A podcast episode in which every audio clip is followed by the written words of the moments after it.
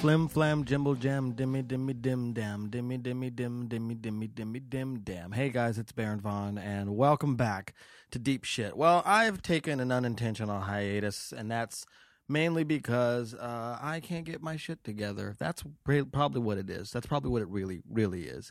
Um and it's funny too because I promised that I would start posting twice a week, and then I didn't post for two weeks. So that was a dyslexic promise on my part. Oh man, remember when blogs were hot, and then suddenly everyone was blogging about how they were sorry that they hadn't blogged for a while? That's what I'm trying not to do right now. Is talk be like, I'm sorry I haven't podcasted when I said I would be podcasting, but guys, I'm sorry. I haven't been podcasting when I said that I would be podcasting. That's what's going on. And uh, it sucks. But I was just traveling so fucking much. And I couldn't get a damn break. And then I had all these podcasts that were scheduled in one week. And everyone except one person canceled. Uh, and everyone last minute as well. Like everyone was like, oh, I can't do it. And uh, then I was like, well, guess I'm not going to have a podcast then. Um, so I have one podcast that I did. Um, I almost want to say almost a month and a half ago, at least, with Rob Gleason, which is what you're going to hear right now. Rob Gleason is a very funny young comic. He is young in age and uh, but not in experience. Uh, he's fucking really good, and he's been uh, uh, blowing me away lately around town. I've seen him in a bunch of different shows, and uh, I think he's a really cool person and uh, a really nice and interesting, smart, funny person. Um, and uh, he's really close with Hassan Minaj as well. And uh, he has listened to this podcast before. So when I asked him to do it, he's like, oh, I like your podcast. When somebody sounds like you'll hear. Um, but we sat down and we talked about anxiety, which opens up a lot into the subject of sexuality. Because what are people more anxious about than their sexuality? I don't know. Their bank accounts? Who knows? Anyway, I've been really busy. I just got back today from the Just for Laughs Chicago Comedy Festival. Um, yeah, Just for Laughs is the Montreal Comedy Festival. Comedians refer to it as Montreal, and uh, it is an industry festival in which, uh, if you get chosen to do it, in some ways it means that you have arrived, and uh, and it doesn't mean what it used to mean. Um, pretty much any comedy credit doesn't mean what it used to mean because the game of comedy has changed.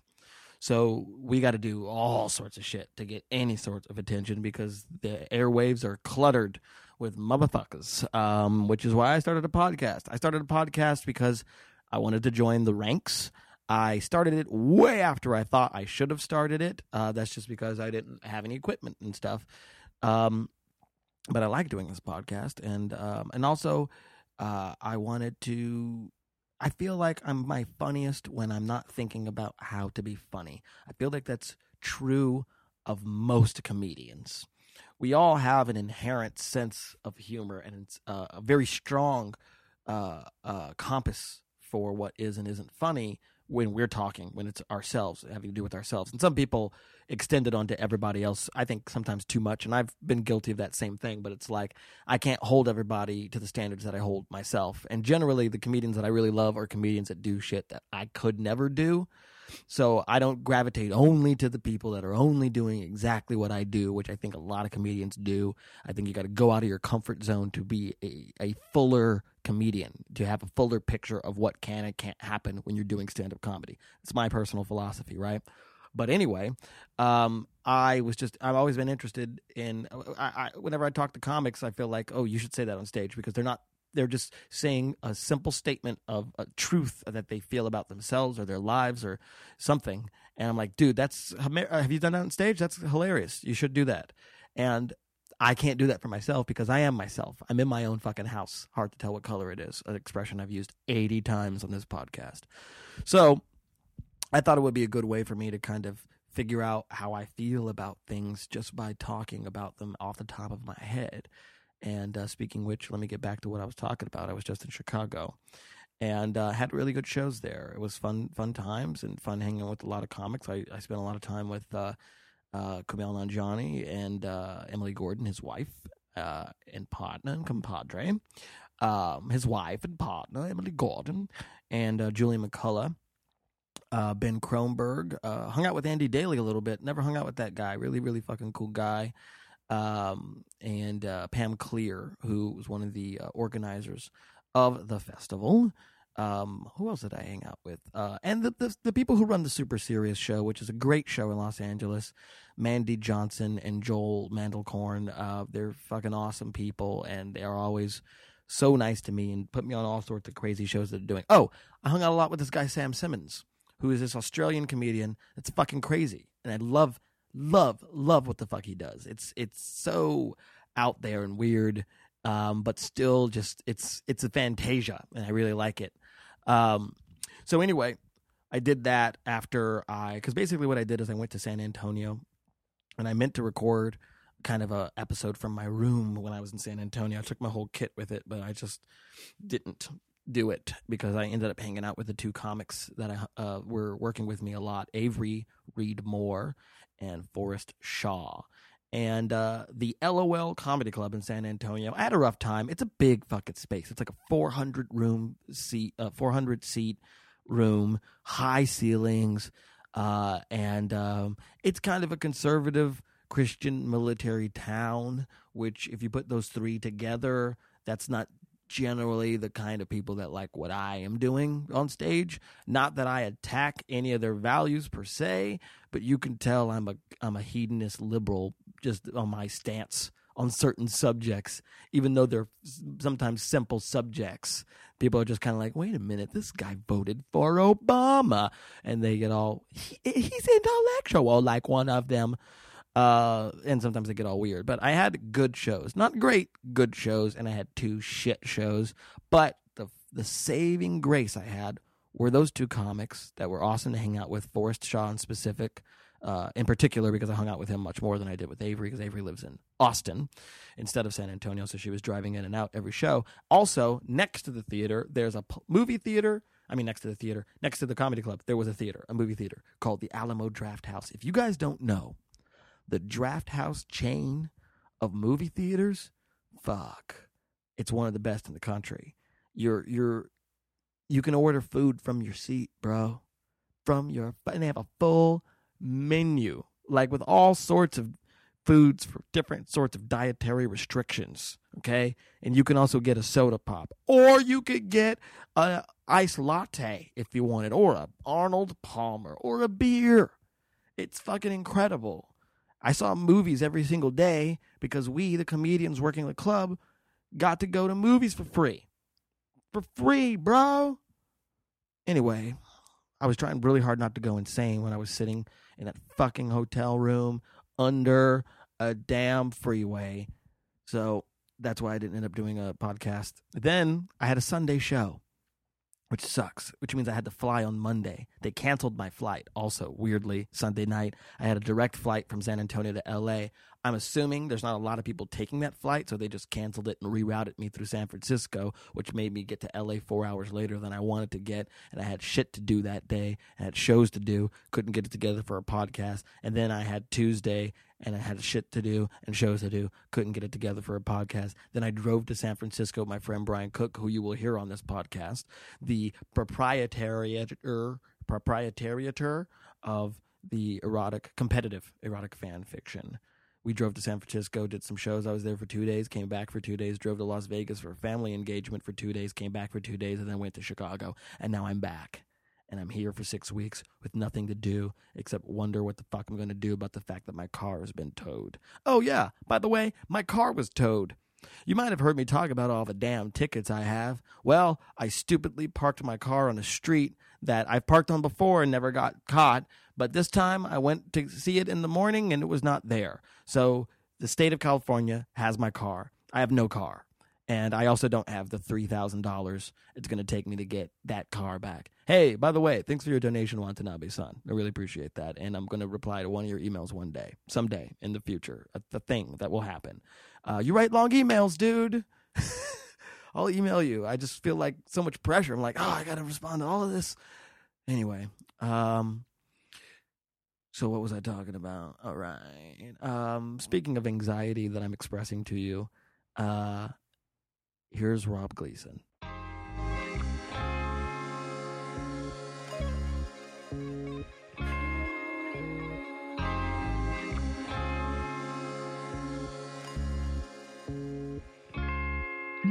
I am a sinner who's probably gonna sin again. Lord, forgive me. Lord, forgive me. Things I don't understand. Sometimes I need to be alone. Bitch, don't kill my vibe. Bitch, don't kill my vibe. I can feel your energy from two planets away. I got my drink, I got my music, I will share it. But today I'm yelling, bitch, don't kill my vibe. Bitch, don't kill my vibe. Bitch, People don't know how to have sex, which is which is incredible. Okay, here's one thing I'll say is I, I don't think people have as much sex. I, I'm paranoid about maybe people are having more sex than I'm having, or that I'm course. having enough. I'm not having enough sex, and I'm missing out on all this sex. But I don't know that I am. Like all these people are just dicking each other down, and I'm not. you know. I can't hear you say "dick down" anymore. Look, I'll dick. I'll dick down a puss. you will too. Oh, the, you're a dinosaur, a dick down a puss. Dick down. the creature you are. What kind of creature you? I'm a dick down a I'm a puss. dick down. What's up, ladies? I'm a dick down a puss. Check out this fop. Check out my horn. Holy Uh, crap! Um, no, but I do, Omnivore. All right. I do think about maybe people are having sex. Maybe there's a, maybe everybody's having Yeah. a lot of great sex. Yeah. and I'm just having a small amount of mediocre sex. Look, it's I, I just think that it, it it's not quantity, it's quality. It's always quality. It's always paying attention to whomever it is that you're with. Now here's the thing, Rob. How much random sex are you having? Not a lot because I'm very paranoid about STDs. Okay, so, you're I- not having like w- like one off I've kind of had stuff. one-offs, but they're Yeah. very very rare. And before I do them, I give them like a lengthy questionnaire. like I, I don't give them a questionnaire, but we'll be lying in bed and I'll be trying to. I'm like so nervous about Totally valid, sex of and course. STDs. Yeah. we'll be like we'll be like in the throes of passion, about to have sex, and I'll be like trying to slip in little interview questions about when's the last time you got tested, who's the last person you slept with, have you kept in touch with them, how many one night stands have you had. Honestly, that's that's the shit that you should bring up way before that moment. W- You should not bring that up before that Oh, moment. it's you okay. Gotta, you I gotta think- bring it up. You got if You say that at dinner. No, if you know that you're headed towards sex, if you know that that's going to happen. See, I, I, I it sounds weird to say, but I'll I wait a while. Before you have sex? Yeah. Yeah. Sometimes, sometimes you wait not enough, not long enough. But a lot of the times, I try to bring that stuff up before we're even in the situation where we're in a bed together. Okay. It's not easy. You're right, Right. because it's like, well, what's the right? Because when you're in the throes of passion, it like, you know, it's it's you your brain starts making a lot of concessions. It does. It And starts it going like, do I starts- need to know that? Do I need this? and so it it's would- like, and yeah. Like sometimes my brain will be even like, look, I've gotten this far without an STD. Fuck it, let's just do this. Which, again, n- w- which is like why I'm so paranoid is I know that once those hormones kick in, y- I- you'll just be like, look, what am I gonna worry about a rash or am I gonna dick down some I'm pussy? gonna dick down some puss. I'm That's gonna be a right. dick down a puss. That's right. That's what, that's what it means to be. How, why did the dick down a puss go extinct? Not enough questions No, no, no, asked. yeah, yeah. basically. So I mean, I, I just mean to say that like the, the reason I brought that up was because uh, it's different to learn how to have sex with someone than having sex. You know what I mean? Elaborate. I don't know what you mean. I mean, having I- sex is just the act of sex, Okay. but learning to make love to someone is a completely different thing. but there's more emotion involved. It's not about physicality. it's not even necessarily about emotion. It's just about that you get to know someone's body. You know what I mean? I don't think that I- I'm i just saying. have Like, oh, never known someone's body. I, I- you barely know your own. I have not gotten to that level of like commitment. I've never been in a relationship that long where I'm like, oh man, I've never been like, oh, I know, I know his body. Oh, I know her body. I don't know. Well, it's not even necessarily that. It's just learning how to dance. Yeah, it's learning how to do the dance. You know what I mean? And it's Yeah. just like you you learn how to read someone's body. yes, that's You know, and learning how to be sensitive to it. I and I'm a firm believer in just. fu- it- It's amazing how hard it is for people, and a lot of girls that I've been with. That's I know this because of the women I've been with. sure. nobody fucking asks them, "What do you like? What do you why prefer?" why does the lady not say what she likes? I have read because she, too many 17 articles. yeah, go ahead. too many articles in the magazine, like 17 or Ladies Magazine or Mhm. whatever, too many times I've read those articles where they say like just tell your man what you want. Like 10 tips for better sex. Number 1 is always just tell him what you want. Well, see, that's the thing is that like it's just a lot of this shit is filled with a lot of anxiety. Yeah. Because it's like you're people are afraid to say I'm into this and I'm into that because they don't want to lose a person. I saw this article. Uh, there was a study done, apparently, out of this cross section that they did, and of course, that's all. Whenever there's like a, a study was done, Sure, I read this thing about like how a lot of studies on human behavior suck because they're usually done in a college Okay. and usually that's when these kids are doing these usually college students that are doing this research Right. at a university Right. and their cross section is 2000 university students Of which is not course. representative of humanity No, not at all. but this is still representative because college students i think a lot of our a lot of our habits for how we have relationships and sex and Are how we formed in communicate college? are formed even before college are formed as early as high Even school before you've had sex? i think so So you you're saying who we are in the bedroom is formed before we even step foot in the well it's bedroom. just i mean just in terms of communicating Okay, and your ability to relate to a person and read a person and see what they want. Yes. in okay. a romantic context, whether it be a relationship or just sex. Okay. And I'll tell you something relationships are not something that I excel at. Okay. I think I'm okay in the bedroom, but I'm relationships are not. I've never really had a, a, a super long relationship, and and that's something that I'm starting to have anxiety about. Like Okay. the further I get into my life, I'm more. I'm seeing my college friends who are predominantly straight start to get married, Uh huh. and I'm li- like 25, and the longest relationship I've had was three months, and it was when I was a junior in high school, and she was a freshman, and when I broke up with her, I shook her hand. Well, I broke thank up you with for her. working here. Yes. you're Um, welcome. I really appreciate Like she the was time you put in. Yes, like Obviously- she was a cop giving me a speeding ticket. I thanked her and shook her hand. I appreciate the, your work. Uh-huh. wow, that's incredible. You're 25. I am now. Okay, I didn't know that. Uh, and that's an incredible age. Ooh. 25 is a big, gigantic age, Rob. Oh, why? Now you're making me nervous. Now I'm having more anxiety because maybe I'm not living up to this age. No, you are actually. Everything that you're saying makes sense to being a 25 year old. Okay. 25, 26 is the age in which all the rules you decided applied in college, you start to be like, hmm, everything that I did in college, the way that I've been living my life no longer applies. Interesting. I, th- I feel like I've been. Ha- I feel like. It's the quarter life crisis. It's like you, you, you in high school, because of your life and your world, you created a system of interaction. You created a way that the world works based on the world that you're in. and you Yes. figured out how to deal and cope with that world. Then you got to college, and the world was different. and you, had went, to develop "Well, new, new rules, new. comp- okay, everything I've from 14 to 18 is moot. okay. Now I got to devise a New new protocol. new protocol, and that lasts until 22. If you get out of college, then that lasts until about 25, 26. I think it's like almost every and like then you every four develop years A new protocol for life. that lasts until 30. That's interesting. That, lasts until 30. And then 30, you're sort of like, okay, now who am I? Maybe it's almost like you're reinventing not yourself, but your approach to life every every four or six years. Well, a friend of mine, this comic in New York uh, named Liz Mealy, once told me that she I, it was something that her therapist said to her about like you're in a crisis situation, right? Uh, in a survival situation, Okay. and you create a crisis protocol. You're in a situation that you need to get through. You need to just be able to deal with it, and you Right. create a way of dealing with it.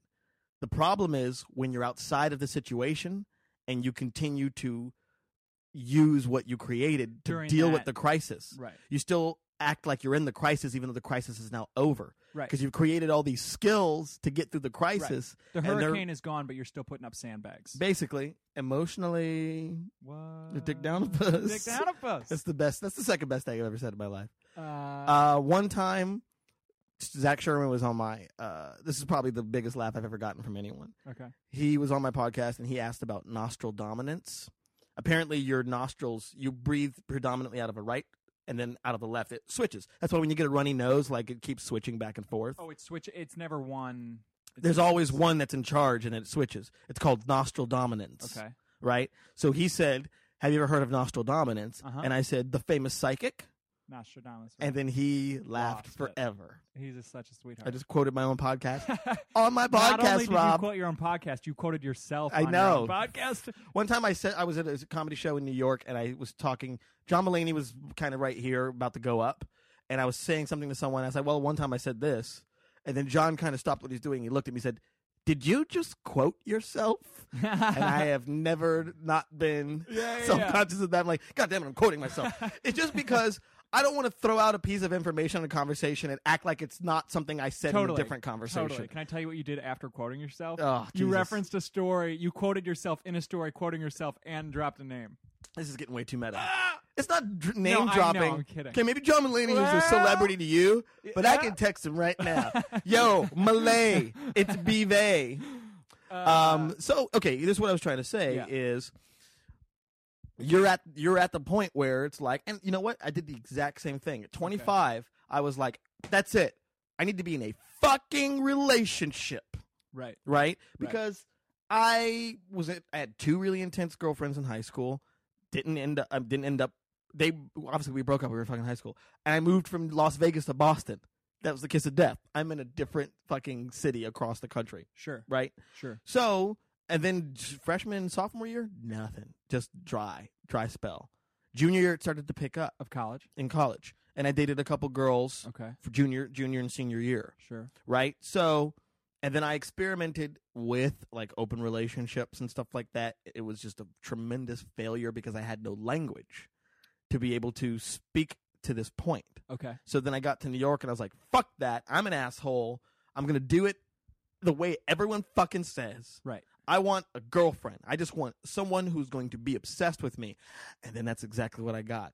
And you know that whole it was like I wished on a monkey's paw. Right. You wanted to check a check off a box on the list. Well, but I it's the whole be careful what you ask for. I got what I asked for and I found out it's not what I wanted at all. Okay. It ended up being an awful But situation. you have to get that thing to realize you don't want it. You have to get it to not and that's the thing. This is the 25-year-old I think thing, you know. Now of course you're a That's different coming up. generation. I'm Yes. more I'm a Gen X millennial cusp. But 25 is 25. yeah, but I think that I mean it, our our environment changes. I think it affects people Okay. completely different. I think that the quarter life crisis is a is a technically a new phenomenon because we more so than our parents and our parents' parents are just inundated with information and stimulus all the fucking time. Right. So we're we're dealing with more. It doesn't mean that it's more uh, profound that we know more than they did. Well, and at the same time, life's starting to take a slower and like a different arc. Whereas our parents, my parents were married at like 23. It really starts to slow down to like, you know, my sisters who are a generation above me, they're 35. They Mhm. got married at, at 30. Mm, okay. And then, if, you know, I've, you hear about people, well, at least in LA, people, it's late to, LA is like late to date. Well, L.A. and New York, yeah, definitely. If it's yeah. like if you're if you're married before thirty, people Yeah, are like, you're- "What, the, fuck, is, wrong with what?" you? Yeah. That's not gonna. right. But if you're not, if you're like in a different city anywhere else in this country and you're not married by It's like, 30, people are what like, the fuck is wrong with you? why don't you move to LA? you're wow. obviously a freak. Wow, You're a dick Yeah. down a puss, aren't you? well, Um, instead of uh, love lots of familiarity. Thor. nope, stupid. That's stupid. Couldn't couldn't follow it up. No, it's Something okay. organic will happen. Um, all, all I'm trying to say, Rob, is I believe that you're in the place where you're rethinking everything that you've been doing, and you're going, well, maybe I'm wrong. okay and I, I apply the same thing to my career it's like i rethink what i'm doing in terms of like yeah, i've been doing stand-up since i was 18 and Mm-hmm. it's going well and it's fun but i've never really known anything else and, and how am i to say that i wouldn't enjoy other career paths just because i Mm. like stand-up Mhm. doesn't mean there aren't other things that i would excel at and enjoy and like why am i limiting myself to stand-up when i you know i might love getting a master's degree and teaching history yeah, or something i mean like there's things that i know You'd i be would the like funniest history teacher ever. i would not and all I'd the be the- kids would be like, yeah, I think Uh, he's Mr. bisexual. Gleason! I think he's bisexual. I think he's a dick down Uh, I don't know. I'm just saying. I, I'm starting. I'm having those thoughts. You talk about this quarter life crisis. I'm Uh-huh. not just applying those thoughts to needing a relationship, but I'm applying those thoughts to like, okay, is this is this what I want to do for the next 20 years? Oh. It all relates Sure. because you're because you've been perpetually single, and you're like, is this what I want to do? Right. Yeah. And you're being like, you've been perpetually doing stand up. You're like, is this what I want to do? yeah. You've been paying bills. You're like, is this Is what I this want to what do? exactly. So it, I, I think you're in a good place. You're in a Okay. constructive place. Luckily, you're also a comedian, so you're more introspective than the average motherfucker. Yeah. But my it it Mhm, my yeah. anxiety goes down. It it's like um my anxiety goes down when someone tells me that I'm in the right place, that I'm doing that I'm doing fine. When someone's like, "You're doing fine," my anxiety goes down. But what that is is is essentially just a compulsion that's satiating a compulsion. The compulsion is like be- worrying about my career Mhm. and then what satiates it is like someone being like, "You're doing fine, things are okay," and then that just reinforces the compulsion. Yeah, I mean, I I feel like I around twenty five ish is when I look back, because it's only recently that I realized that I've I have ever been capable of depression as a thing. Really, When I look back in my mid twenties, I'm realizing long moments that I must have just been depressed, like just the way that I was acting and the things that I was do. That's that's like how mood fucking moody I was, and just really Were you staying immature? away from people. What? were you immature? No, not immature. Just hiding from people. Okay, Just like hiding, like low, you know, very introverted and stuff were like you in that. New York then or LA? Yeah, I was in New York. and it's difficult to be introverted in that city. It's easy, here. Incredibly intro- and, and difficult. yeah. And I and especially when I was establishing myself in New York, you have to go to every fucking Everything, show. everything. Um, Jackie Cation has a friend named Tracy Ashley staying with Uh-huh. her, who uh, is Jackie's age, and she has been here for two weeks and done like three spots every single fucking night, and then staying out at the bars and hanging out with comics like three, four, five in the morning. And I and Jackie's telling me that I'm like, she's doing that as an adult. Right. Like she's an adult. I don't do that, and I'm 25. I know. I'm like, how do you fucking? I like do spots and maybe, maybe get a drink after, and then be like, "All right, I'm going home." Well, even Chris Rock says you have to be in your head a little bit. Yeah. As a comic, you can't be social all the goddamn time. Right. But there is, you do need to be out there. you do need to be out there because you need to make that FaceTime, you know. Yeah. And and when you, and you came from a different scene, and I don't know did. how, how established you were or wa- weren't. And I'm seeing that as a big phenomenon that people move here from different scenes in which they were doing really well, then they have to start the fuck over. Yeah. they have to eat But fucking you shit. know that coming in. I for the Some first year I was people, here- some people, but some people, it really it's a fucking big ass bummer. What do you especially- mean, some people. Some people No, I know that, but some, some people some people got really some people get almost big. They get a lot of buzz about them, but they haven't made all the relationships in their own scene before they come to LA. So Right. there's no one to really vouch for them yet. Right. Or they get really big, and all these big comics make promises that they don't keep. Where there's like, you know what? Come to LA, I'll introduce you to All the blah time. and blah and blah. when I was in Denver, I would I would MC for headliners, and I have a couple of their phone numbers. And I called. I'm not. gonna- I called one of them when I moved out here, and he was like, I was like, Hey man, I just moved to LA. I was wondering if maybe you wanted to, you know, had any advice or anything. And he was like, Oh, I- I'm a, I'm about to go for a hike. Uh, can I call you back? And I could hear in the background people laughing, and he was like, "Yeah, man, I'm just going for a hike. I'll call you later." Ah, Oh, it was that's brutal. ah, It was brutal. I, I, I've narrowed it down to three people. I think that is. You'll tell me off air. it's not someone. It's a road guy that lives here. It's not anyone big. Yeah. I- Okay. Well, you'll tell me off air. Okay. Okay. But that first year in LA, you do eat Shit. shit. Yeah, and You you eat have shit. fun. So, so, anyways, we've gotten off topic. But No, no, no, because it all kind of uh, it all kind of ties together. okay, This is anxiety. We're going to call this sexuality slash anxiety, sexuality. Se- uh, psychopathia sexualis. I don't remember what it is called. Sure. Um. So because it comes down to this all Did relates you introduce because me? Do you need to introduce me at the top, or are you going to do that? oh, I'll introduce you in the introduction. Oh, in the introduction. Okay. Yeah. Okay. I'll intro in the intro. okay. Fine. Okay, we're getting so mad at right now. Well, doesn't even matter. Um, so it all ties together because your worldview is always intact.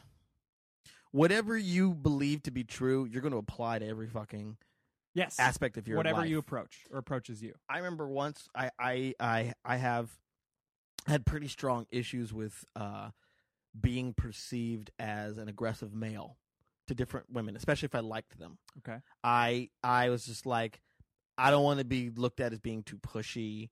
I don't want to be looked at as being too forceful. I I don't want to tell them what to do. Right? I don't want to ever be looked at as telling a woman what to do. Of course. And that manifested itself when I tried to learn ballroom dancing. Because the man has to be the leader.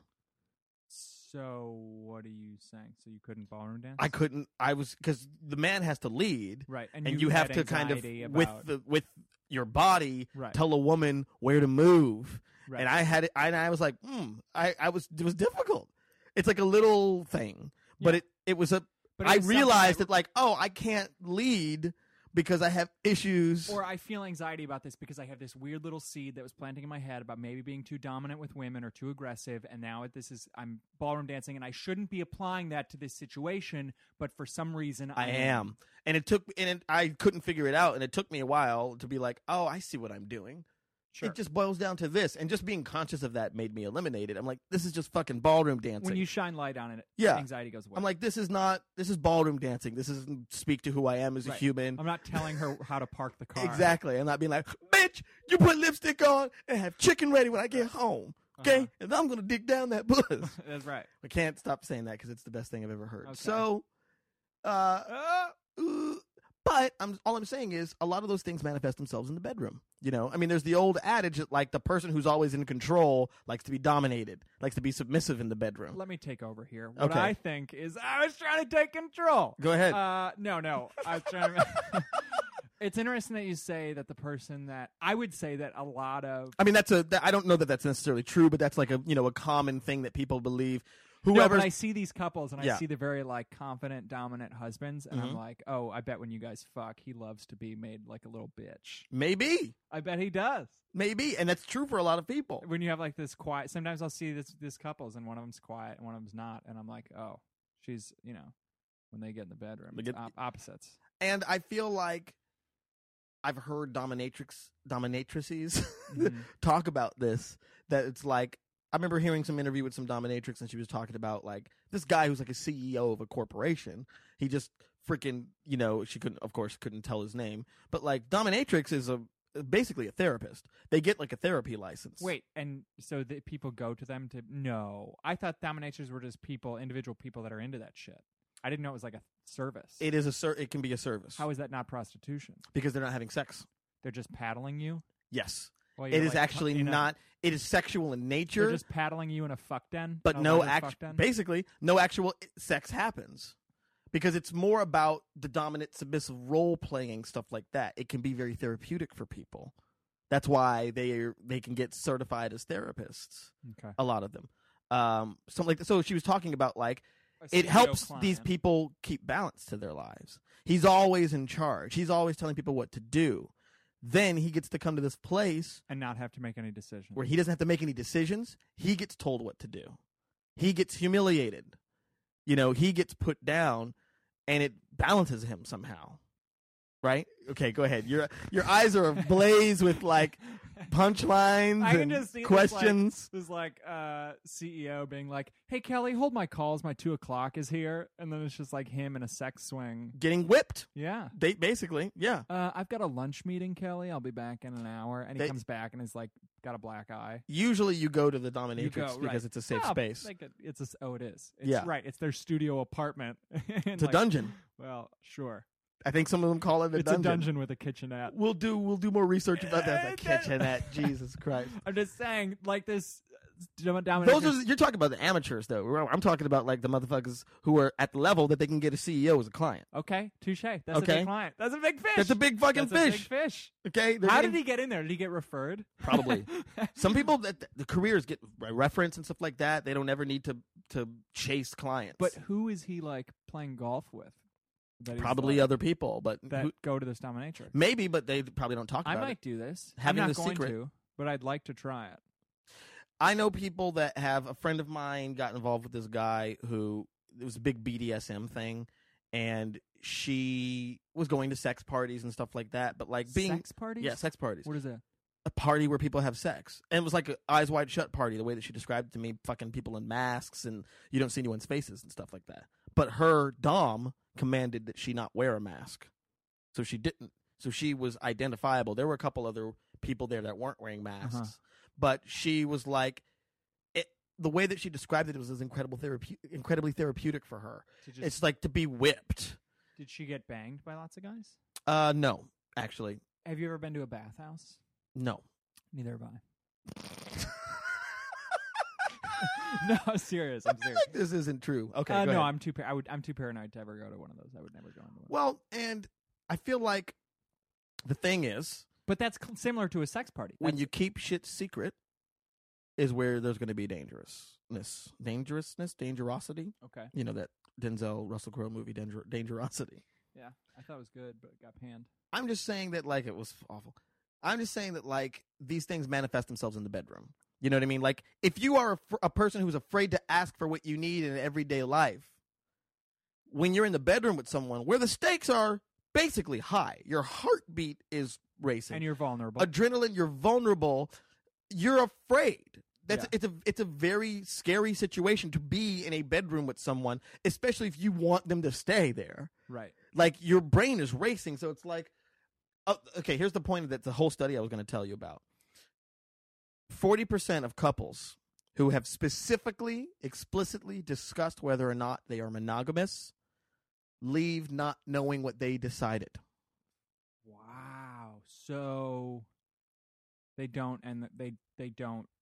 There's no conclusion in the conversation, or it's just not clear. It's vague. or I- they can't agree. They can't. They can't Agree. well, I think there's a bunch of different reasons. okay. But what it, what it points to to me is that the lack of communication, and that people are afraid to say what it is they really need to say, and I- are more concerned about I don't want to lose this person, so I'm just going to agree with what they're saying. I bet there are so many couples that have been married for years. There's so many couples that have been married for years that don't have good communication, and that's why you see a lot of married couples that probably don't have active sex, or that that don't have sex that complain about not having a lot of sex, and because they're not communicating about they're not getting what they want, even Right. though they're married and and they are probably in love or were in love or right. go from in and out of being in love, they just don't have a lot of sex because they don't communicate. They don't communicate, and and I think the thing is that when you leave a lot of things unsaid, it really disturbs builds the other. sh- resentment it in you, builds too. resentment.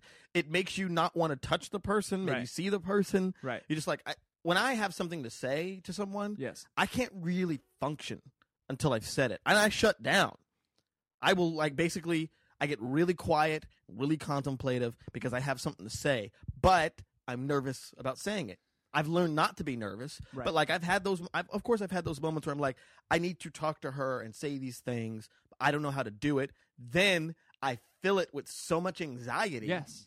that I'm like, well, when am I? When's the right time? It always seems like it's a bad time. I don't. I can't just text her. I can't call her. But then if I don't want to set it up, like I need to talk to you because then she's gonna be fucking. And oh, okay, well then, well why don't I? Well then, it, then it's been two months. And then I've had to right, say this thing, this one thing, and I'm just like holding on to it, right. and we're still having sex. Yeah. And it's not good because I, I'm not in it. I'm not mentally present. I'm thinking about like I feel guilty. I'm like, well, I, I don't. But I want to do this. I want to say this thing, and we're not. What was the thing? I want to know. Oh, it just it always it's always different. There have been times where I um feel I don't feel pretty. It's the only way to say it. It's Really? like I've been there. uh, wh- I immediately go to my example that I was thinking of is a girl that I saw where I felt bullied all the time. Okay. Felt like no matter what I did, it was never good enough. Um, it was I always felt like I was getting yelled at and stuff like that, and I couldn't figure out a way to communicate to her.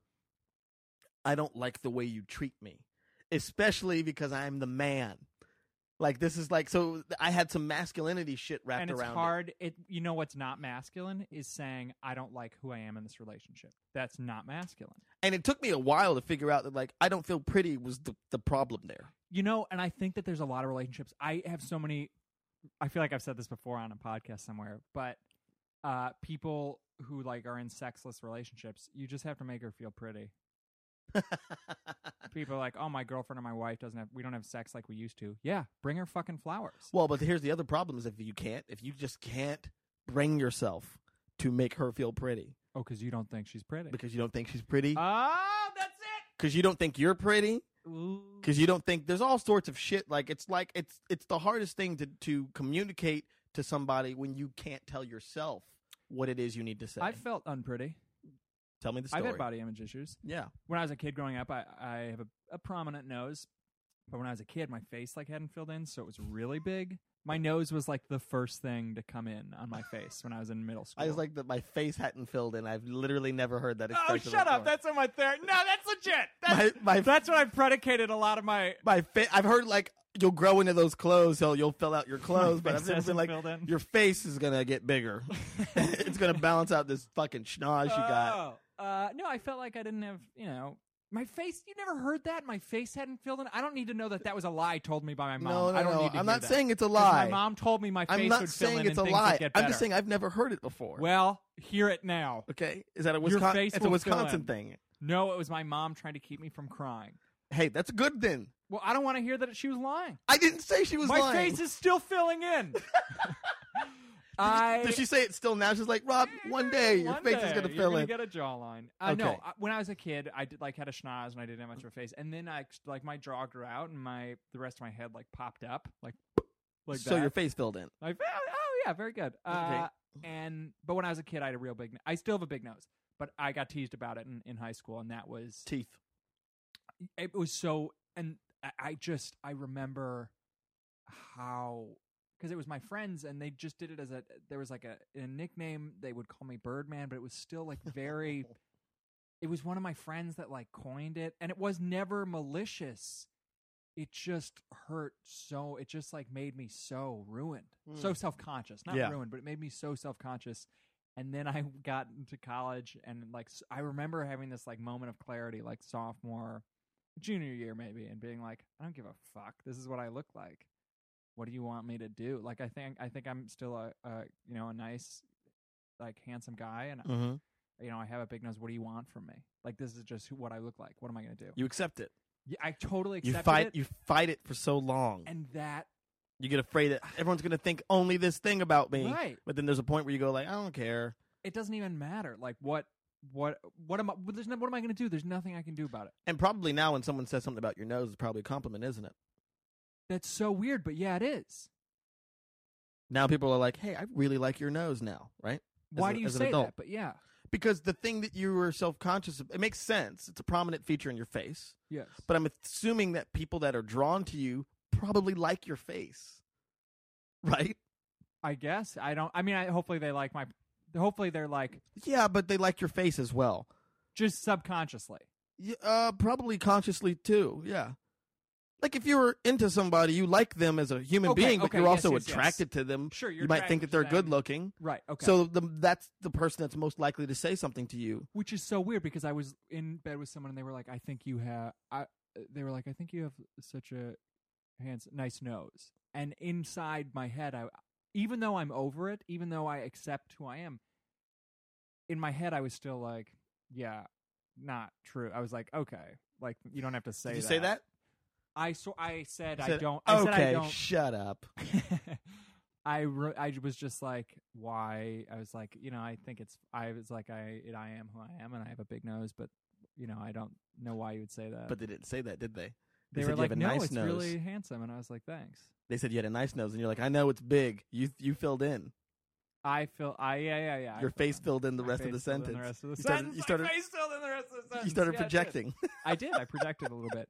But you're right. Is sometimes I'll get a compliment on it and be like, why would you say s- a nice thing about my schnoz? Yeah, and there's things that I'm I've been self conscious about that I've that as an adult I get compliments about that because as a kid the thing that sets you apart is the worst. And that's It what sets and that's you what they nail apart. you for. That's what they nail you for. as a Exactly, kid. it's like I don't Yeah. fit in, I don't look like everyone Right. else. And then when you get older, people are like, "Hey, you know what? You don't look like everyone else. That's awesome." You're like, "Yeah, Yeah. it fucking is." Yeah, Because I'm 30. 'cause I'm 30. I've been paying bills and dick down on pussies. That's right. dicking I'm, down a crush pushes. some box, I can't dude. I will a crusher box. crush a box. That's a different dinosaur. that one flies. Crush-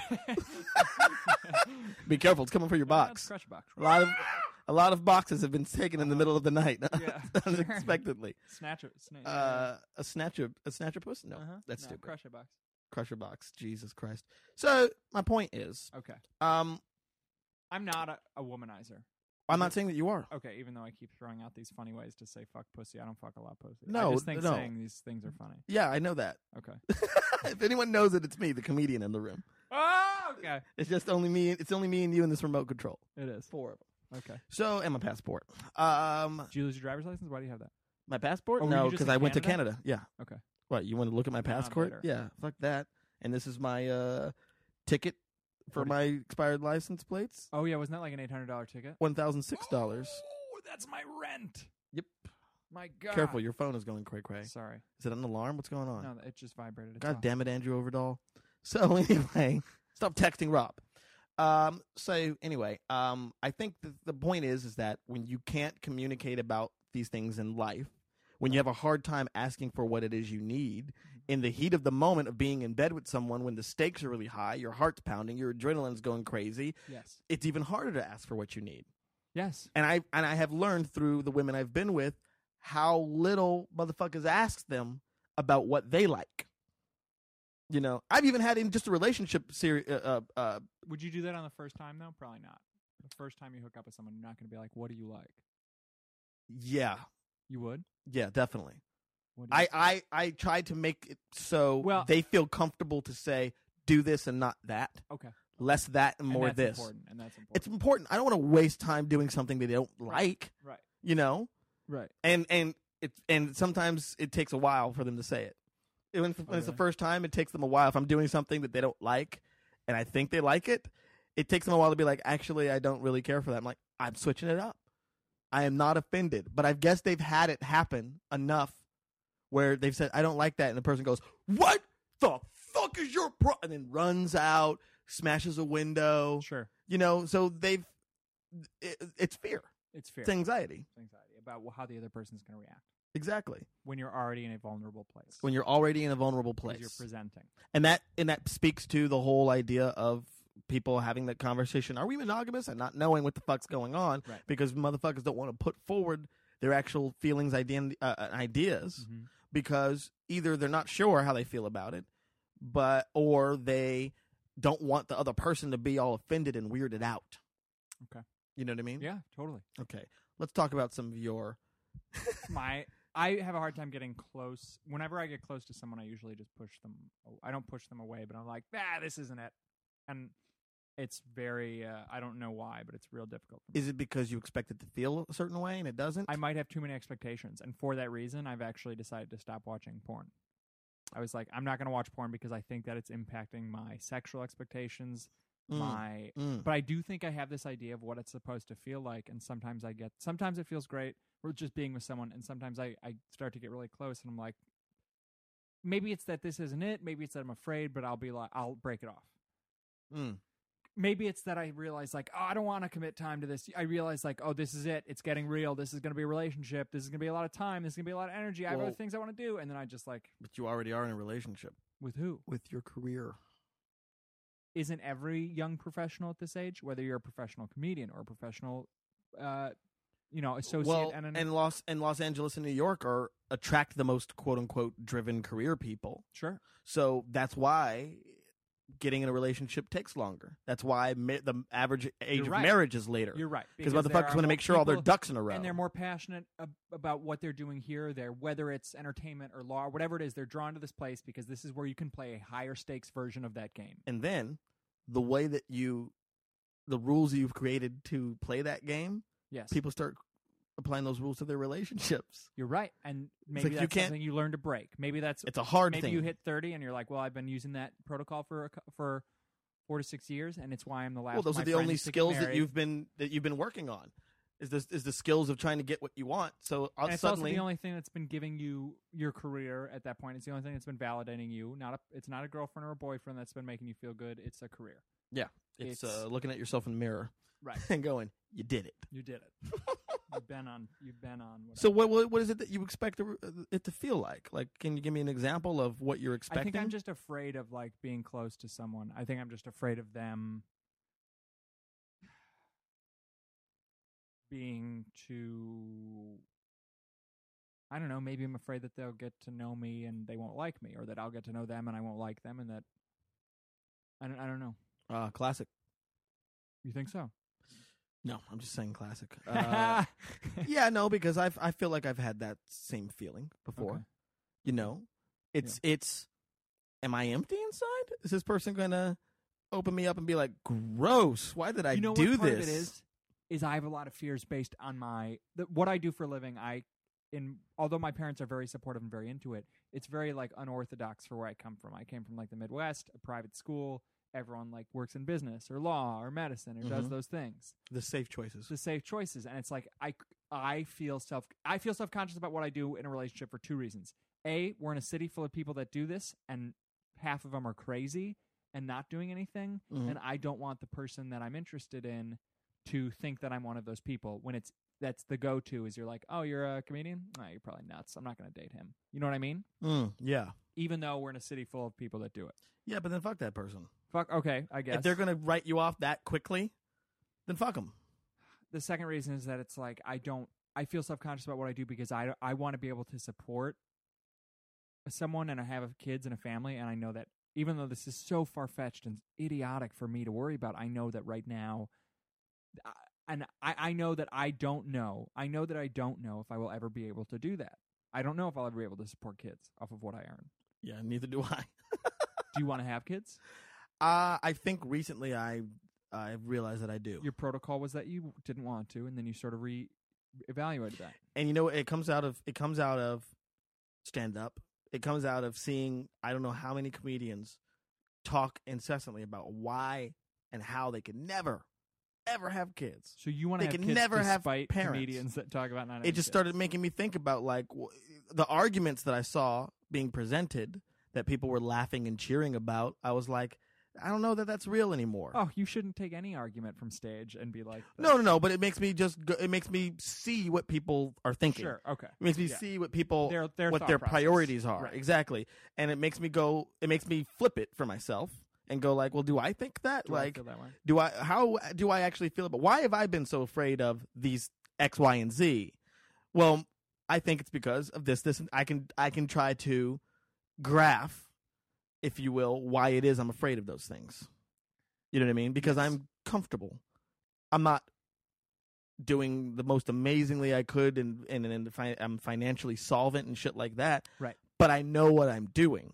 I know that I'm fucked. Right. And I and it's only me that has to suffer from this. yes. uh, Totally.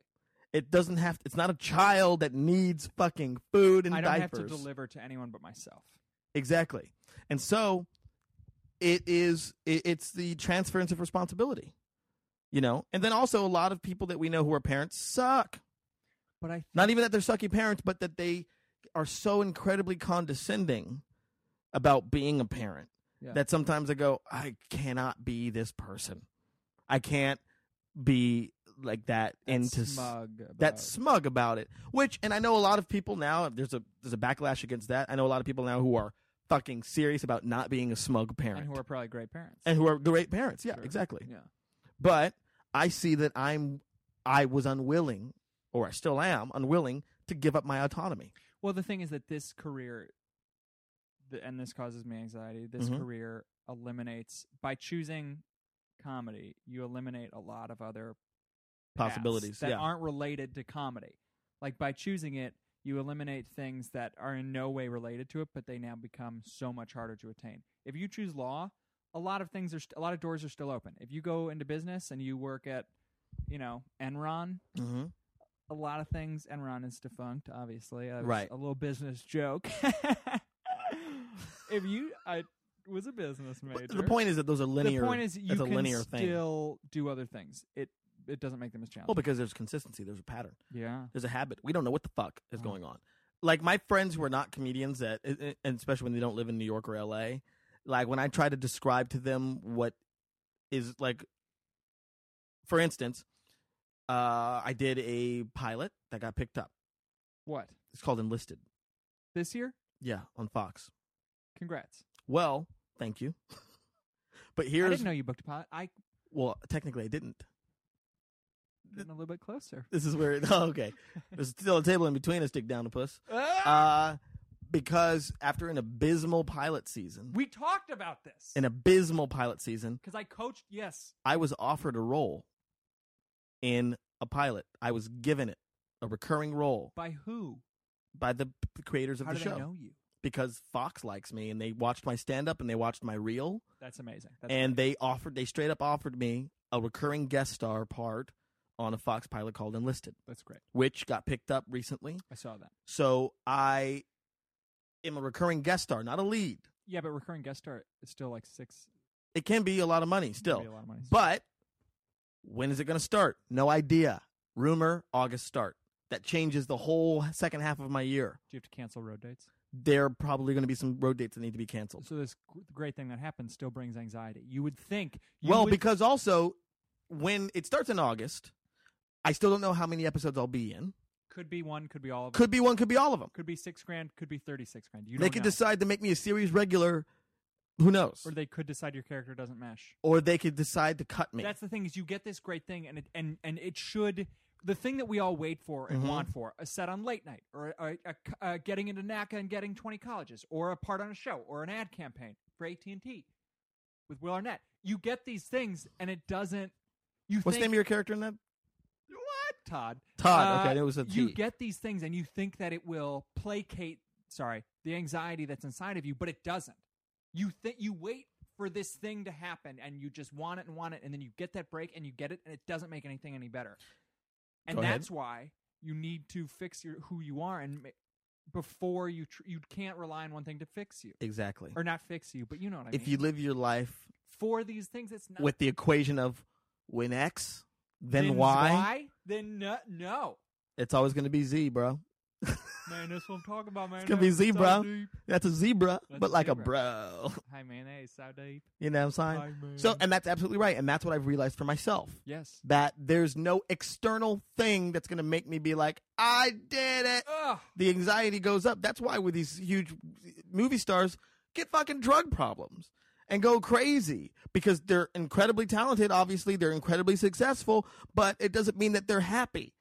Sometimes they're Robert Downey It doesn't even Jr. mean they're rich. Wesley Snipes owes the IRS like six hundred thousand dollars, and you're like, oh man, if I could just get that, I'd be made forever. Motherfucker owes the IRS like, Right. half a million. Absolutely, dollars. and and Robert Downey Jr. Like when pe- I remember people when he kind of had his little thing, people were like, "Well, what the fuck?" Like, or Charlie Sheen even. People were like, "Why is he? Why is he so crazy?" I'm like, because he's not happy. He wasn't happy before. He's But then not Robert Downey happy- Jr. fixed himself. I think he's clean, right? is- Yeah, he's clean. And people don't remember Ally McBeal. That's how we. That's how he got reintroduced to Im- America. Allie, who did he play? Did he, was play a Allie? guest star on Ally McBeal. Oh, one episode. no, a lot, a whole Ooh. season, Okay. a full season of Ally Okay. McBeal. He was on every episode. He was the love interest to Ally Okay. McBeal, and people remembered fucking Robert Downey Jr. What Yeah, happened to that Robert guy? Downey Look, Jr., there he Air is. I fucking love. America. Then Shane Black, Air America's a great movie. Air Air America. America. Hey, Mel fuck you. Gibson. I love that. Mel movie. Gibson. Yeah, I remember that movie. I'm Have you obsessed with seen Kiss airplanes. Kiss Bang Bang? No. Is it about airplanes? No, it's Val Kilmer and Robert Downey Jr. It's written and directed by Shane Black, Okay. who wrote and directed the third Iron Man movie. Okay. Consulted on the first one. Okay. Shane Black kind of single handedly redefined action movies because he wrote Lethal Weapon. Okay. He wrote all the Lethal Weapons. Okay. Kiss Kiss Bang Bang was a movie he did with Robert Downey Jr. in the lead. It kind of reestablished Robert Downey Jr. as a leading movie star. People were like, "Oh, this guy knows what the fuck he's doing Okay. again." Yeah. Yeah. yeah. Uh, Yeah. For sure. Go ahead.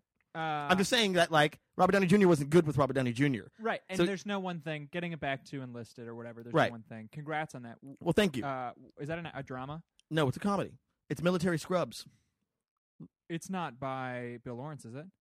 No, no, no. It's Kevin uh, Beagle or uh, Bagel or Beagle. I can't remember. But he wrote on Cougar Town and Scrubs. Oh, he works for. Yeah, Bill. He Lawrence is staffed for amazing. Bill Lawrence. That's right. Okay. And it's Bill, it's Kevin Bagel and Mike Royce. Mike Okay. Royce, who did Men of a Certain Age and was a Oh. stand up. God. Was a amazing. stand-up. Amazing. Uh, it's really funny. There hasn't been like a military comedy on television since what Major Dad. right. So it's like uh, it's Which been a was while. a good show. I mean, come on, well, Gerald McCraney, uh, mhm. G McCree, I call him Mhm. because I met that dude. We high five. Not Anyways. really. Point is though, it makes me go, okay, that's cool that that's going to happen. I did this pilot in March. I still haven't gotten paid. It's almost June. shut the front. They lost my check. Who did? Fox. I started getting co- my agent was like, "W- "Did you get paid for that yet? Because I don't have it. Your managers don't have it. Blah blah blah." I'm like, "No." They supposedly mailed it April 15th. It has never came. God, I have a residuals check that's lost, and I, I don't know how to track it down. Well, you just have to fucking get them to reissue it. But they want to do an investigation to make sure that you're not Right. cheating them. right. Ugh, But it's God, like that's- I'm waiting on that money. I'm still behind. I'm perpetually three months behind on every single bill, and I'm just and I have a two thousand dollar thing I need to take care of to get tags for my car. Unless they unless it's like hey, if I get pulled over, Can they you can take just your car on the streets. technically no. Okay. I have insurance, Yeah. but I have expired tags. I have this one thousand six dollar ticket right here. I have six different tickets from parking attendants that are Oh my god. twenty five dollars each. Then with my registration and late fees, it's probably seven hundred dollars. You have a cool car though. Yeah, that's the problem. It's cute. Thank you. It's cute. Oh, Fuck. Do you remember when I saw you at that au- that Disney audition? Oh, for the thing that Jason Nash wrote. Oh, that was Jason Nash's project. Yeah, that Ron Funches ended that up Ron booking. Funches ended up. and booking, y yeah. me and DC Pearson went and got lunch we did. Yeah, that was fun. That was at a fun. place that I thought was closer. and I told you that uh, Hassan Minaj had told me that he coaches with you a lot. Yeah, Uh, and frequent uh, podcast guest. I was like, Hassan is. Uh, Hassan said that you're like a really good actor. That's not as and what then the fuck you were he's talking telling me about. what you did in your audition, how you like like air jammed a guitar Yeah. for 10 minutes in your audition and I was like, Hassan was right. you are a thespian. Yeah, I know. I air jammed to a guitar, and when they started to do the lines, I'm I like, I'm didn't- not done. They And then hugged went back to Ron it. on the way out. I was like, oh, there, there, that goes the part. You can, Well, Ron's fucking great. yeah, he's amazing. Um, but when I saw him hug him as he was leaving, I was like, okay, there goes the part. yeah. Oh, so I didn't even see that Ron. Ron wasn't there when I got there. Oh yeah, he was there. Well, nice. Uh, he came after I left, I Mm. guess. Was he was there? Oh, he must have been there Callback. before. He was there Oh, for the the callback. callback. See, you got called back. Yeah. Oh, nice. Very nice. No callback for me. oh God. See, look, see what Well. happens. The Okay. success of others. That's that's a big That's thing. a big thing. Whew. Oof. Let me tell you something. You people are gonna watch some of your victories, but a hundred a hundred times for every one, you're gonna watch a lot of victories, and you have to be okay with that. it's a but big it's one. hard. It's a big one. It's hard. Let's tie this into sexuality. My career causes anxiety that prevents me from being sexually active. Very true. Okay, that makes a lot of sense. Yeah. My career Speak to that. consumes a lot of my energy, and it like makes me think about other things. It's hard for me to just focus on relaxing and and dicking down or getting dicked down. That's very true. Honestly, and th- But for that's me, not just that's true of comedy. That could be true of any young. when look, I when that something's on my mind like that, I, I can't focus on anything else. and the same thing could be said for a young. I don't want to. I'm not playing like the comedy sympathy card. Same thing. Young actor, young associate at a law firm. I have friend. I have a friend that works for like Wells Fargo in commercial loaning for hotels, and like the stress I know on him is so much that he like it. uh, It it trickles through to the rest of your life, and it creates this anxiety that like is like an ulcer that stays with you. And if you're in a relationship, that person takes it on. That What person do you takes it personally. They do.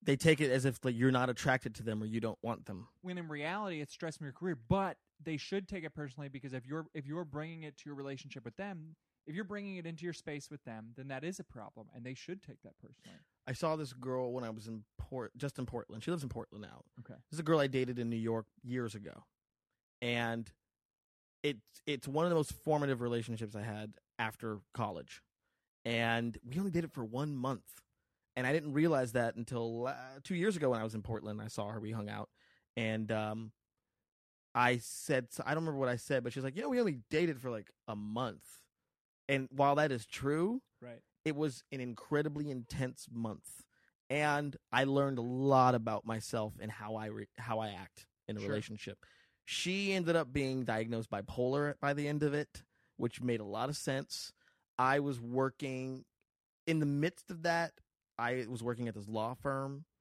in new york still going to commercial auditions but hate like hating every there was this new supervisor that came in that just fucking hated me for some reason and uh, I used to have a joke about it, which is that she was convinced that I was the black person that ruined it for all of the black people because Okay. she was black. that's funny yeah. So she she saw me acting the part of what white people perceive black people to be in the workplace. So she was incredibly hard on me because she thought I was this shiftless, lazy motherfucker, Mhm. right? Uh, she thought I was Roscoe P. Lazy that's Coon unfair but yeah perpetually on the verge of singing zippity doo dah. So I just had all this and and it's a law firm. It's an office. It's no one says anything to anybody about anything. because it's so It's Pins the- and needles? It's so pins and needles and s- and stress and it's like then the partners who were so nice to my face all of the time. I would find out that the partners Mm-hmm. were unhappy about something I did or said or the way that I dressed that I they never told me to my face. They always told her to tell me. fuck And that's her job. But I'm like, I just talked to him.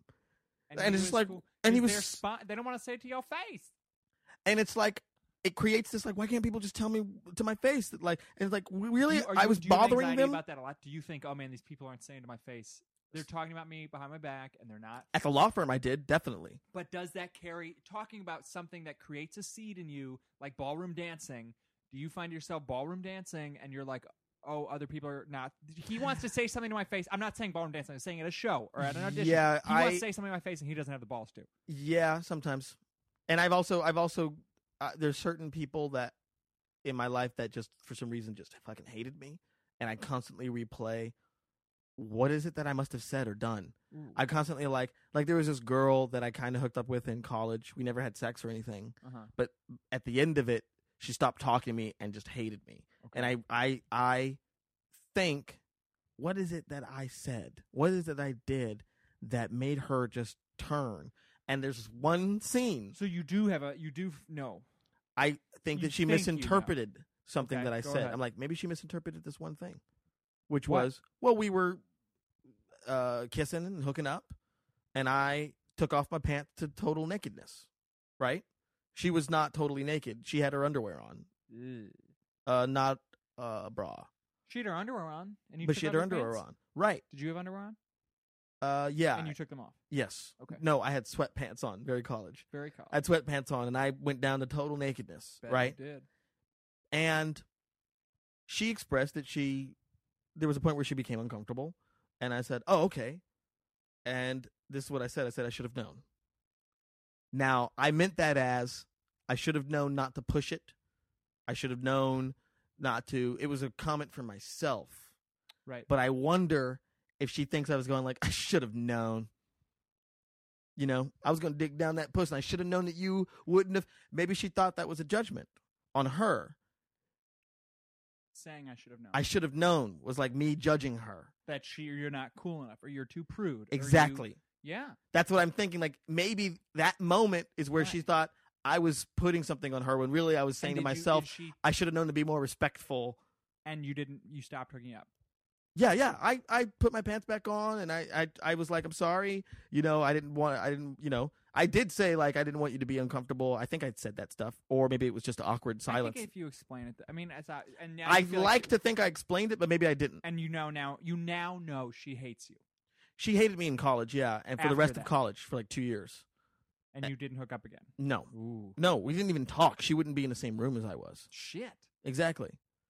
It makes me go like, fu- that's why I go like, fuck. So you think it could be that one thing, and that may, well, it like maybe- makes sense. Like maybe she thought, you know, maybe she felt like we talked. Maybe she felt about, sex is a violated and then- vulnerable time. It is Yeah. a vulnerable. The most vulnerable you are all day, even if you know the person, is with when you're stripping down naked, and you got your your your little bits, your little kibbles and bits, and you're stripping down nude, and she's gonna she, she might show you her clam, and it's like that's a vulnerable time. I said something to a girl once. She laughed at me, and it's like it's okay to laugh during sex. if You're- it's well oh, placed. I'm farting now. Jesus, did you hear that? No, but I did, and I feel it. Oh God, help me, Jesus. Okay, just be careful. What? Yeah, it's it's 57 minutes. Don't Okay. worry. I'm talking about farting. Uh-huh. but I, You it's were when you're enjoying your feeling- own jerk, joke right there. Is what was happening, right? my look. No, no, you were you were saying something about clams, and you were like, I was laughing at me saying clam, but I'm saying that pulling it back to what we've talked about the whole time is that sex is a vulnerable time, and there, Yeah. it's this. Your brain isn't acting like it normally does in those in those moments.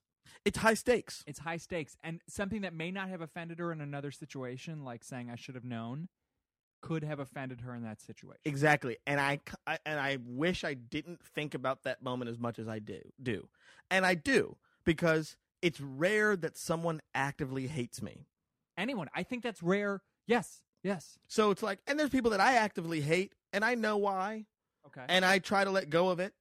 You know, as Mike Kaplan once said, it's probably not his own quote, but like he said, holding a grudge is like taking poison and expecting the other person to die.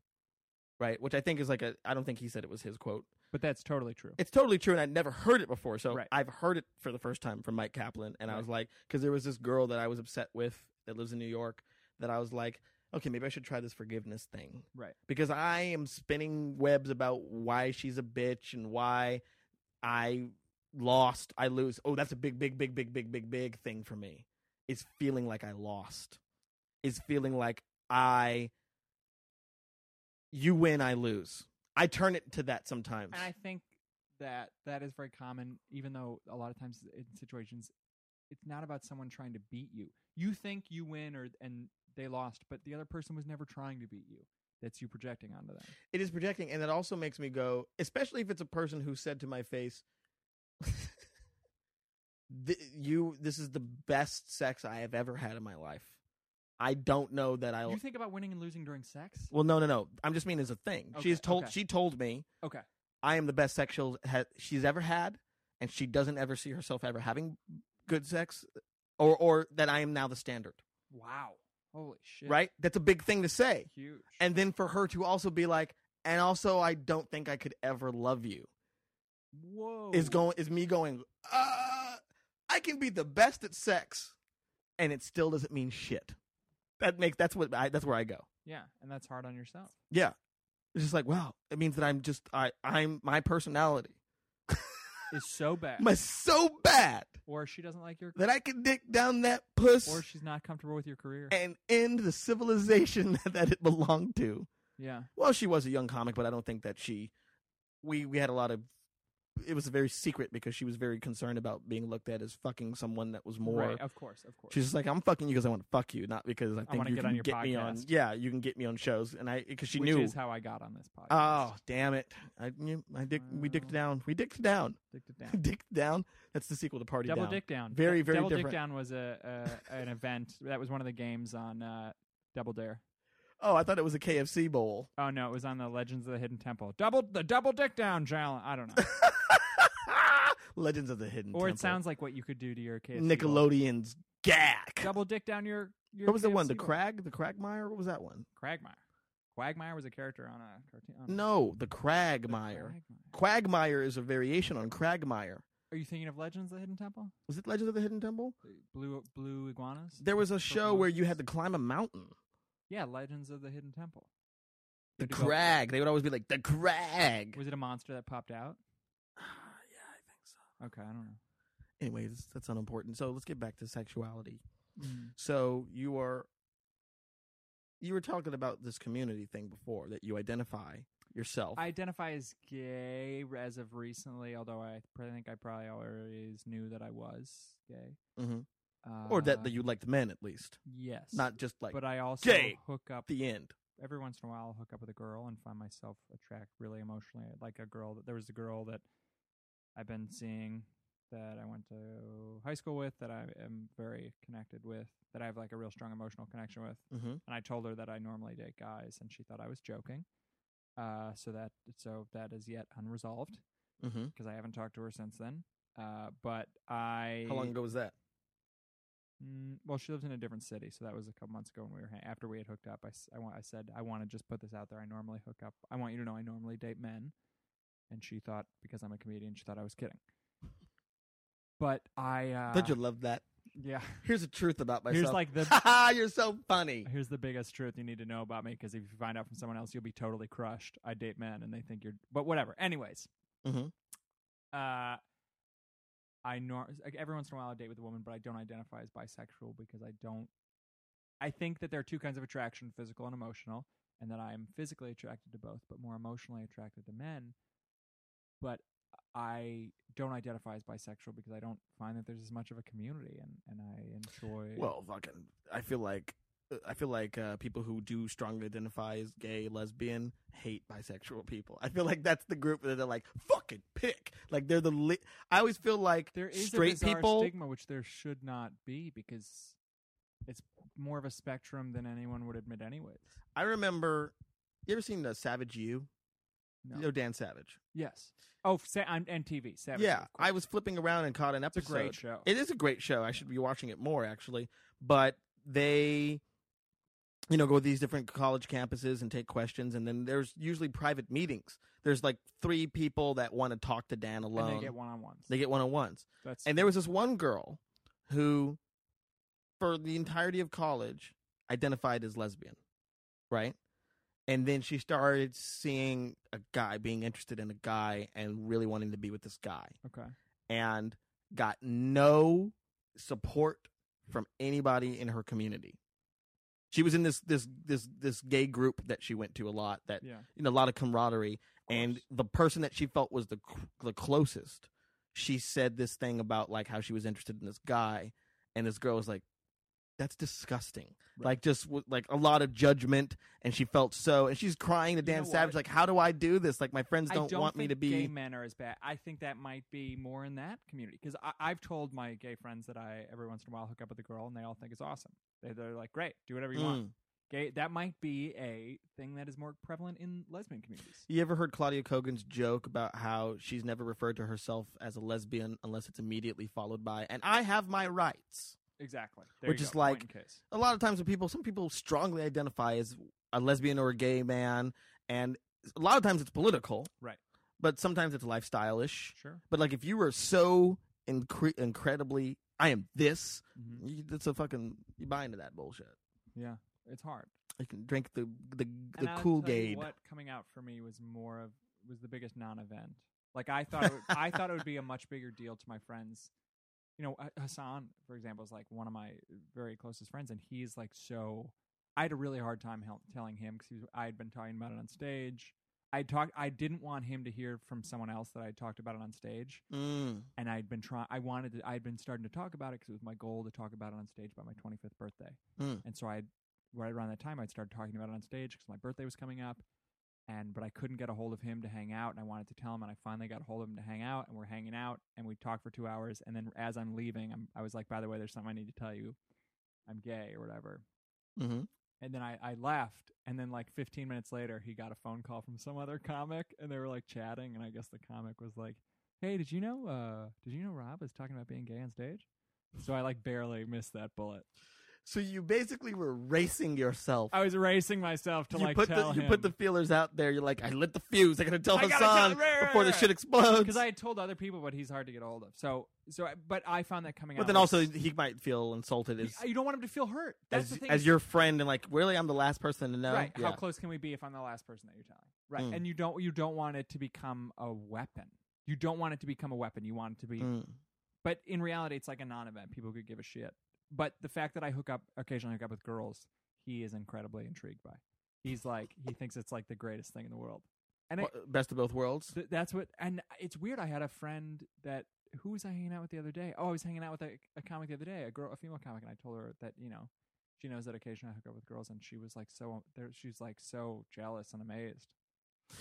Well, it's she basically interesting. she said that I too- can come whenever I want. It's a, well, you know what's interesting too because it's like you're 25 and I just feel like from my age range, I think 35 younger, there's way more tolerance about this kind of stuff. Of course. because we grew up with this language. We grew up with having friends that had gay parents. We grew course. up, so it's like that's why like the, the the gay marriage debate is like it's gonna be irrelevant in a couple of years, maybe ten at least. But Mhm. like it's like because young people aren't buying into the fu- even Bill O'Reilly. Did you see that clip where he said that like the anti-gay marriage arguments n- aren't just not good? He's just Really? like the he's like and he said he's for gay marriage. no, He did. He said it on his on his show.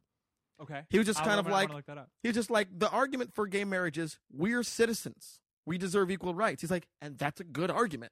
Right. He's like, and basically, he's like, and the people with the anti-gay marriage, uh, anti-gay, they're just thumping the Bible. It's like they have no argument except to hold up the Bible. And he's like, and it's just like, and that's what he said on his pod, on his podcast, on his show. I saw the clip of it on like HuffPo or something. It's like Bill O'Reilly comes out for gay marriage. I'm like, what? I gotta watch this. Yeah, So I was like really surprised, but he was just like, "Yeah, it makes sense. They're citizens. They want equal rights. They should have equal rights. That's what this Right. country's about." He's like, "But," and he's like, "In the opposite end, they're just being like, but the Bible." And he's like, eh, "That's not a good argument. That's not a good argument, right?" right. Um, so certainly not a modern argument. well, but then also here's the other thing: is I know a person. I'll I'll leave him unnamed because I don't know how public he is about all this stuff. I know his friends know, but it's like he just doesn't like the la- labels. You know, he uh, label wise, he would be bisexual, but he just is like, I'm me. So is he gay or straight? What does he identify as? Uh, what? What does he identify as? Gay or Neither. straight? He doesn't identify as gay or straight. Is it a comic? Uh, he's in the com. He's around comedy. But like, I'll tell you. I'll tell you off podcast. But we had to talk about it once, and he's just like, he is. d- He's had his most significant, longest relationships with men, Interesting. but he is. at- When I we started becoming friends, he was in this place where he's like, but I'm just. Uh, I miss women right now. He's like, I've been wanting to be with women more and hang out with women more and stuff like this and uh you know he's like and he's like oh men can be assholes he's like that's the other thing and so it's just like but he doesn't like the label bisexual or gay or straight he kind of He likes being him. he likes being him so And I bet that that frees up a lot of anxiety. When you can accept I'm just me, whether it's sexually or career wise or flaws or your nose or whatever else, that does free up, that releases, that shines light on anxiety Mm-hmm. and it and it it dissipates. Well, most of it, all I feel like all of anxiety is just how am I going to tell anyone else? It's just like how am I going to explain this to everyone else? How am I going to justify who I am? How am I going to justify that I look like this or act like this or eat like this or want this or you know, suck this, whatever it is. I've gotten into some debates about the terms girlfriend boyfriend lately because I never really liked those terms. They always feel really juvenile to me. Anytime I hear somebody say girlfriend or boyfriend, I think, "Oh, I thought you were an adult, but apparently you're 13." I don't mind those terms. I do. Okay. um, and I'm trying to let go of it. You know, it's a picking your battles thing, but I'm like, I'm just like, and usually the argument for when I said like I don't really like those terms, the argument against me is, well, what will I tell my friends? What will I tell my friends we are? What what do you want them to tell you? If I you- don't care what you tell your friends. but you don't want it to be girlfriend. They're not my friends. Okay. What So do you tell? How do you describe? What do I you say? describe that person as a, that's the person that I'm seeing, that I'm with. You know, Okay. um i try not to qu- I, I i just be like that's a person that's in my life that i'm seeing that i'm involved with i'll Okay. say usually i'll say i'm involved with Okay. that's that's probably the most dominant thing that i say Okay. but it's just kind of like i don't know i guess it's just like if we know what we're doing why does it matter that anybody else it's not anyone else's business you know and if we're around them and they ask for an explanation you can be like yeah we're doing it we hang out you know so he's he your boyfriend well technically you can call me that if that's what we are if we're that intense with each other i just don't care about it Right. i'm not like so invested in like it's a badge of honor or something like that Right. you know anyway what's what's going on you're thinking a lot I was. I. I.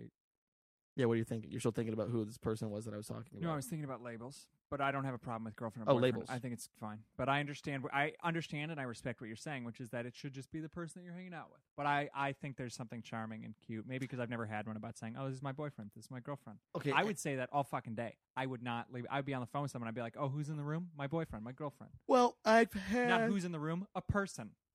i would say the person's name Who's in the room? That's what just I- a person. Okay, show some respect. see that's what i do i use the i use the person's actual name more than i will like you know boyfriend girlfriend sort of a thing i'll be like yeah it's so it's so and such Mhm. you know it's about like Tammy. i want them to know your name more than I want this telemarketer to know that your your identity is not contingent on your involvement in my life alone. Okay, fair enough. Um, stupid. It sounds stupid. It sounds feminist. is it feminist? It- no, but it sounds like it sounds a little bit ex- like just the way you said that. Your identity is not contingent on what you're doing in my life or whatever. well, and then I even extended it into like, I didn't realize that I, I've never called someone my mailman. Like, see, that's what they asked me. Like, if you were at a party and there was the guy who delivers your mail was there, you wouldn't be like, "Oh, that's my mailman." I'd be like, "No, that's." I would say, "That's George.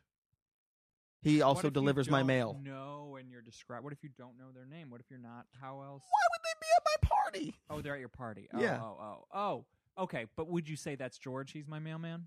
Yeah. No, Okay. I'm not. I'd say that's George. He delivers my mail. He works for the post. I would not office. say he's my mailman. Okay. There's something about saying someone's my something that Sure, I that's as always possessive and a little bit entitled. that you know what that's that must be what it is. But let me tell you something. What? You're my friend.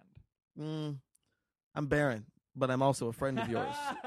okay, fair enough. Fair enough. But we're friends. We're friends. See what I'm saying? It's different. Anyway, any closing thoughts?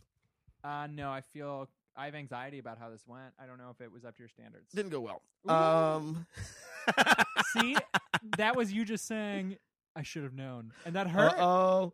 So No. well, here's my question to you then, Rob. Um, you're turning twenty. You've turned twenty-five. Yeah. Um, you are Mhm. talking about these things. Mhm. you know like you said you made a promise to yourself to, to talk about yes. gay Mm-hmm. On stuff stage. on stage Yeah. and you have what what are this like that on those terms what are some of the promises or goals you have set out for yourself to combat your anxiety Uh, or- I'm not allowed to think about my career unless it's related to action.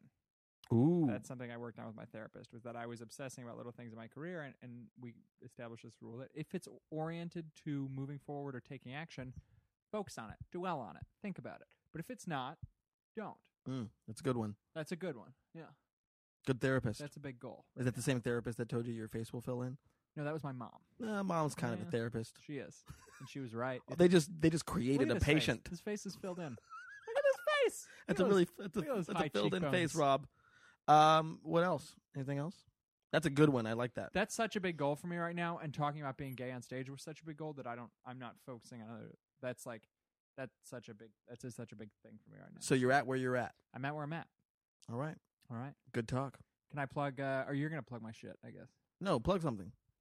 Well, I have a podcast. It's called Goof City. I run it with Tom Sibley and Jared Goof Bernstein. City. Do you know Goof Tom? Goof City. Goof City. I know Tom from New York. Okay. I know I've known two different Toms. Tom Sibley. I know New York Tom. I knew New York Tom, Ooh, did he change? and I know N- Los Angeles Tom. Are they different people? To me, they are, but I don't really know Tom that well. Okay, I don't know Tom well enough to say. that's fine. But the Tom Sibley I met in New York is very different than the Tom Sibley I've met in Los Angeles. Okay.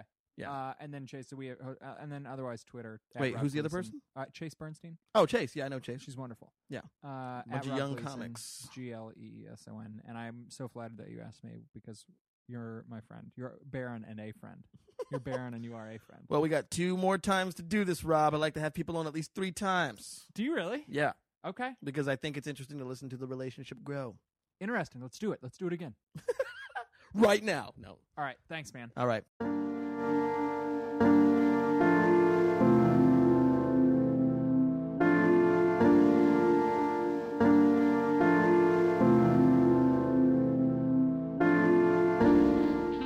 Bobby Glee, I call him.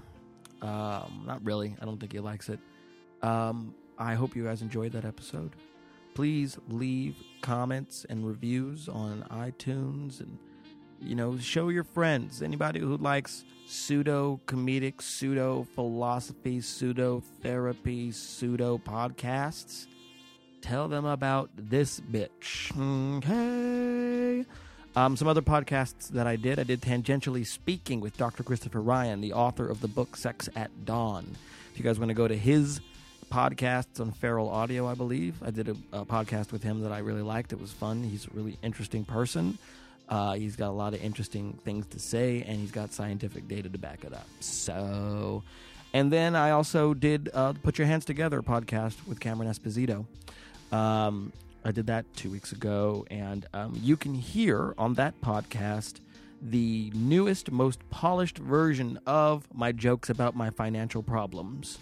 Um, they're- that's the best that they've gone uh, on that podcast. That's the best that they've gone so far, and it was on that podcast. So check that Shiza out. I'm still working on that chunk. I'm going to work on all sorts of chunks. I, I again, I got to try to do what I can do to be the next black guy. Um, so, you know, I don't know what what it's going to take for me to be the next black guy. I either got to get good and write more material, or I got to kill Hannibal, Michael Che, and Gerard Carmichael. Gerard will be on this podcast, by the way, someday. I don't know. He's too busy being all successful and shit. Snap, snap, snap, snap, snap, snap, snap, snap, snap, snap. I don't know what the heck I'm talking about. Anyway, guys, I'm going to go watch the season premiere of True Blood right now after I post this podcast. Peace.